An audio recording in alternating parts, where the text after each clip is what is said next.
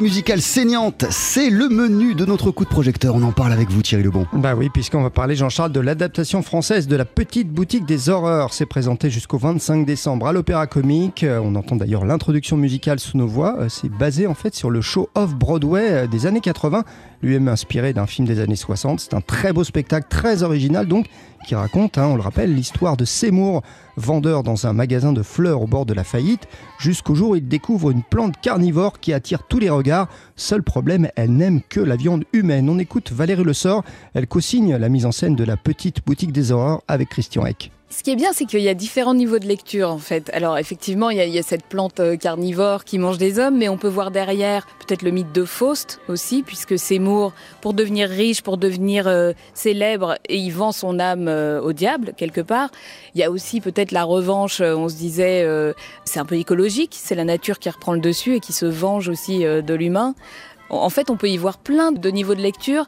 Et moi, ce que j'aime bien, c'est que il y a des scènes, par exemple la mort d'Audrey, où on rit, mais on est hyper touché à la fois. Et en même temps, il y a de l'horreur. Donc il y a ces trois trucs. Et cette œuvre-là permet, en fait, de passer de, de- des rires aux larmes à l'horrifique. Et ça, euh, nous, c'est ce qu'on adore. Et la musique permet ça aussi, d'ailleurs. C'est une plante carnivore plus vraie que nature, hein, Thierry, qu'on découvre sur scène. Bah oui, une plante qui parle et qui grandit de plus en plus pour devenir gigantesque, une plante très réaliste grâce au, grâce au travail particulièrement efficace d'une équipe de manipulateurs euh, dans cette comédie musicale qui enchante Christian Eck, hein, qui co-signe donc la mise en scène avec Valérie Le Sort. On l'écoute. En fait, ce qui est très bon signe, c'est que quand on est à notre table de mise en scène, on n'a qu'une seule envie, c'est de frapper dans les mains, c'est de danser ou d'aller sur scène. Ça, commence à devenir insupportable de mettre en scène un spectacle comme ça. C'est insupportable. On n'a qu'une envie, c'est d'être euh, sur la scène. À un moment donné, c'est euh, c'est pas tenable d'être public. On a envie de faire comme eux. Voilà. Et maintenant, j'ai envie de jouer du piano, j'ai envie de chef d'orchestre, j'ai envie de chanter, j'ai envie j'ai envie de faire tout ça moi maintenant. Voilà.